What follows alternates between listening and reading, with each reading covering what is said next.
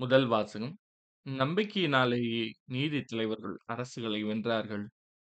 எபிரெயருக்கு எழுதப்பட்ட திருமுகத்திலிருந்து வாசகம் அதிகாரம் பதினொன்று இறைவசனங்கள் முப்பத்தி இரண்டு முதல் நாற்பது முடிய. சகோதரர் சகோதரிகளே, கிதியோன், பாராக்கு, சிம்சோன், இப்தாகு, தாவீது, சாமுவேல் ஆகியோர் பற்றியும் இறைவாக்கினர் பற்றியும் எடுத்துரைக்க எனக்கு நேரமில்லை. நம்பிக்கையினாலேயே இவர்கள் அரசுகளை வென்றார்கள். நேர்மையாகச் செயல்பட்டார்கள். கடவுள் வாக்களித்தவற்றை பெற்றார்கள். சிங்கங்களின் வாய்களை அடைத்தார்கள். தீயின் கொடுமையை தணித்தார்கள். வாழ்முனைக்கு தப்பினார்கள். வலுவற்றவராய் இருந்தும் வலிமை பெற்றார்கள். போரில் வீரம் காட்டினார்கள். மாற்றார் படைகளை முறியடித்தார்கள். பெண்கள் இறந்த தம் உறவினரை உயிர்த்தெழுந்தவராய் பெற்றுக்கொண்டார்கள்.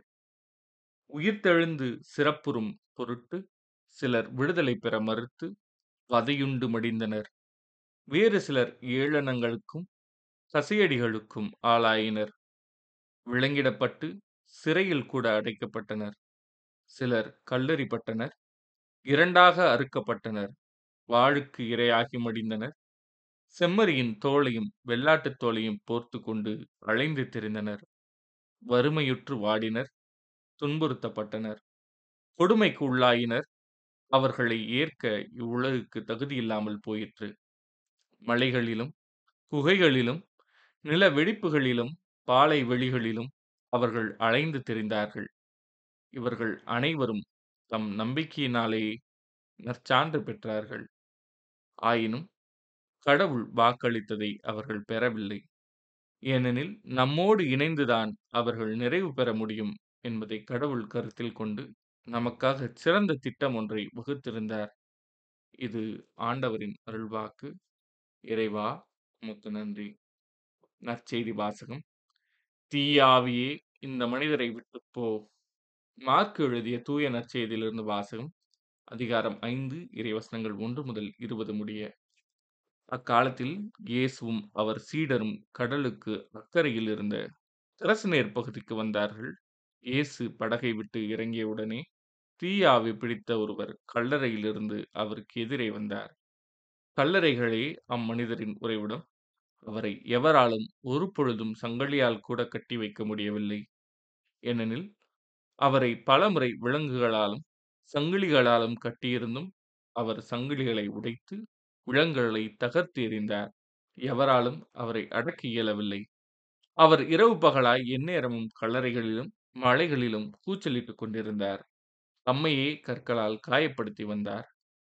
அவர் தொலையிலிருந்து இயேசுவைக் கண்டு ஓடி வந்து அவரை பணிந்து இயேசுவே உன்னத கடவுளின் மகனே உமக்கு இங்கு என்ன வேலை?